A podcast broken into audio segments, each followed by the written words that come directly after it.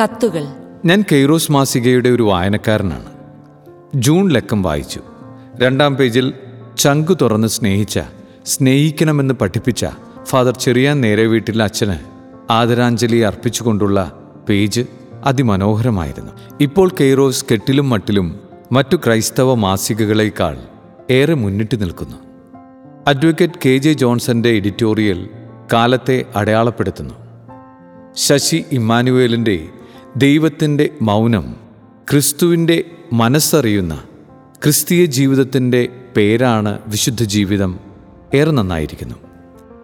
Father doctor Jose വള്ളിക്കാട്ടിന്റെ cover story വിദൂര രാജ്യങ്ങളിൽ നടക്കുന്ന മതപീഠനങ്ങളെ വളരെ വൈകാരികമായി കാണുകയും നമുക്ക് ചുറ്റും നടക്കുന്നവയെ വളരെ ലാഘവത്തോടെ കാണുകയും ചെയ്യുന്ന മനോഭാവം മാറ്റി. യുവാക്കൾ തിരുത്തൽ വ്യക്തികളായി മാറേണ്ടതിന്റെ ആവശ്യകത സൂചിപ്പിക്കുന്നത് ഉചിതമായി. കവർ സ്റ്റോറിയിലെ തന്നെ ജോസ് ആൻഡ്രൂസിന്റെ അർമേനിയ ആവർത്തിക്കരുത് നമ്മെ വേദനിപ്പിക്കുന്നില്ലെങ്കിൽ ഏറെ ദുഃഖകരം എന്നേ പറയേണ്ടതുള്ളൂ. യുവത്വത്തിന്റെ പ്രതികരണം ഓർമ്മിപ്പിക്കുന്ന ലേഖനം. ആൻ സെബാസ്റ്റ്യൻ എഴുതിയ മണിമലയിൽ നിന്നൊരു സ്നേഹഗായകൻ വളരെ നന്നായിരുന്നു.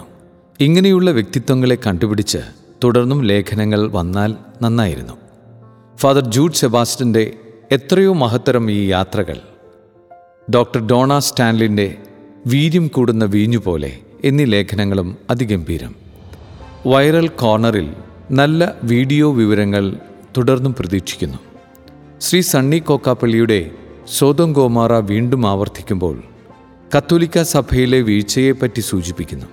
അത് ദുഃഖകരവും അപകടകരവുമാണെന്നതിൽ തെല്ലും സംശയമില്ല സഭ ഉണർന്നു പ്രവർത്തിക്കേണ്ട സമയം വൈകിയിരിക്കുന്നു.